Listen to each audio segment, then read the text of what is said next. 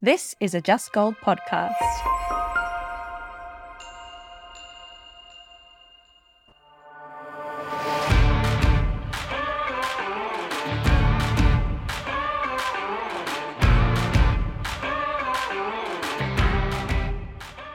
Captured on the lands of the peoples of the Eastern Kulin Nation, we pay our respects to their elders, past, present, and emerging. In this episode of the Invisible Woman podcast, we are featuring questions and answers from the live panel discussion Put Her Name on It Q&A, public commemoration Here, Now and Future, which was held at Melbourne Town Hall in March.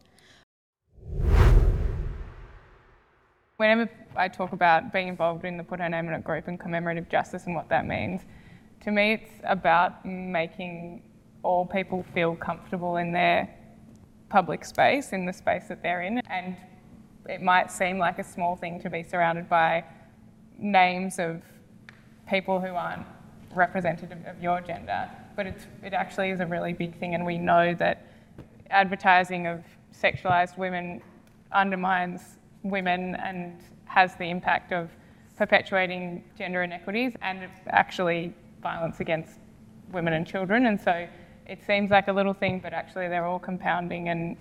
if we can see everyone reflected in the built environment, that will actually make the city better for everyone. This is also about supporting women artists and making sure that we're providing meaningful employment opportunities. And we know that artists were some of the hardest hit professions and occupations during COVID. And the Women's Public Art Program has a strong focus on making sure that the people that complete the art, the sculptors and the all the technical words that I don't know are also women, and not, there's a collection of non binary artists as well. And that's really important. We know that women are underrepresented in terms of the, that industry, and that this is an employment and economic security point as well. And then the other one, I suppose, to your point, is just around permanency and the balance between modern and non representative art, and the fact that there are these bronze statues. And we heard this feedback through the Women's Art Project that interested in, in murals or in light art or in augmented reality. I don't really even know what that is in terms of how users would engage That's showing my naivety. But how do we balance that out versus the fact that we have these very permanent, very physical, very large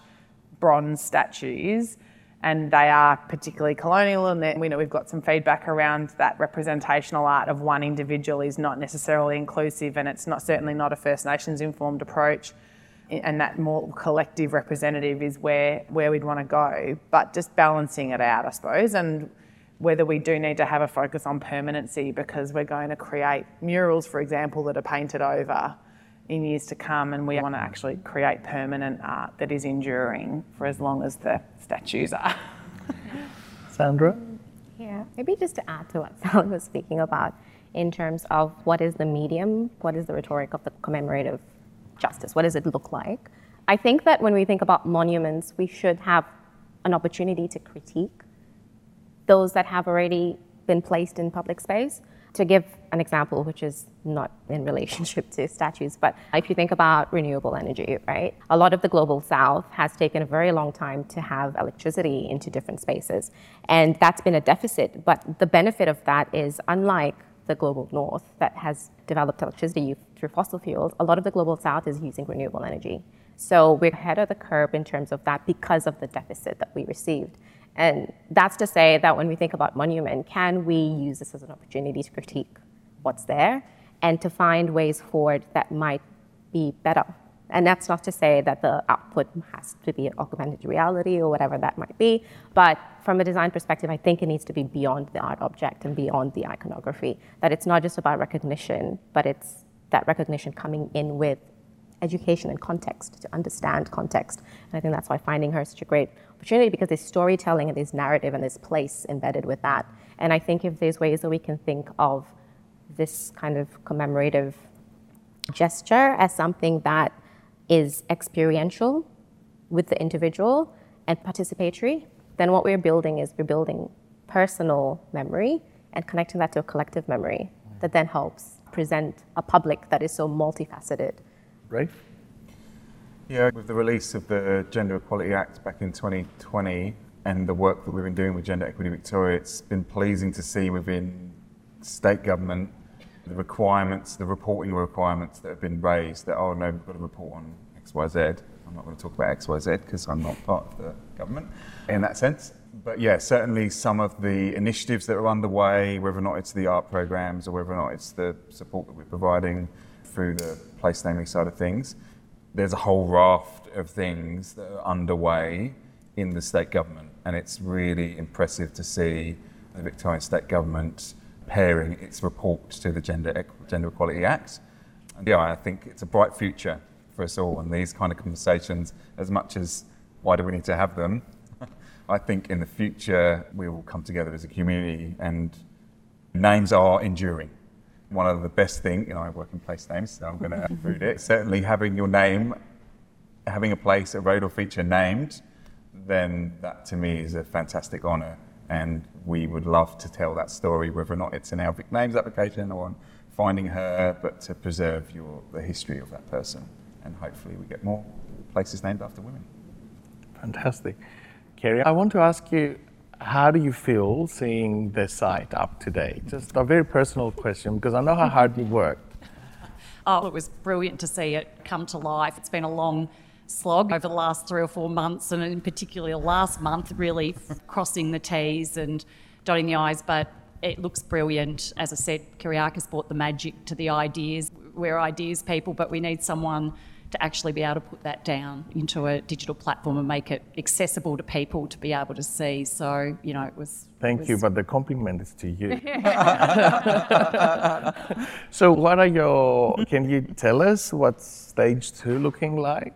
Uh, can you Well, reveal anything, or what are you working towards? Do we need to call for more funding through this video? Of course, stage two will definitely need some additional funding, but stage two is definitely not just about finding her and building on that. It's it's about that capacity building of the sector. So local government is absolutely fundamental to making the change that we want to see. They're the biggest land managers and owners.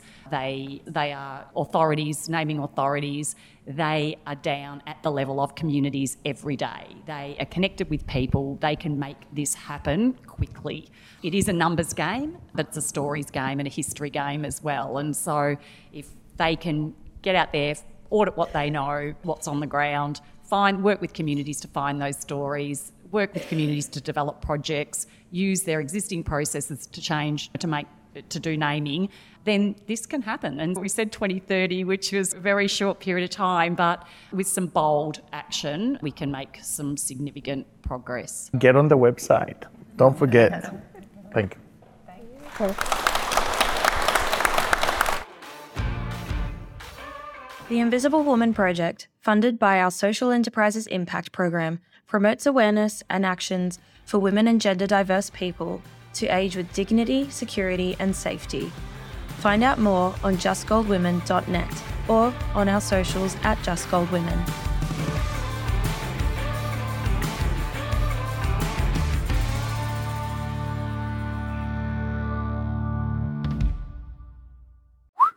This was a Just Gold podcast. Find out more about our social enterprise at justgold.net.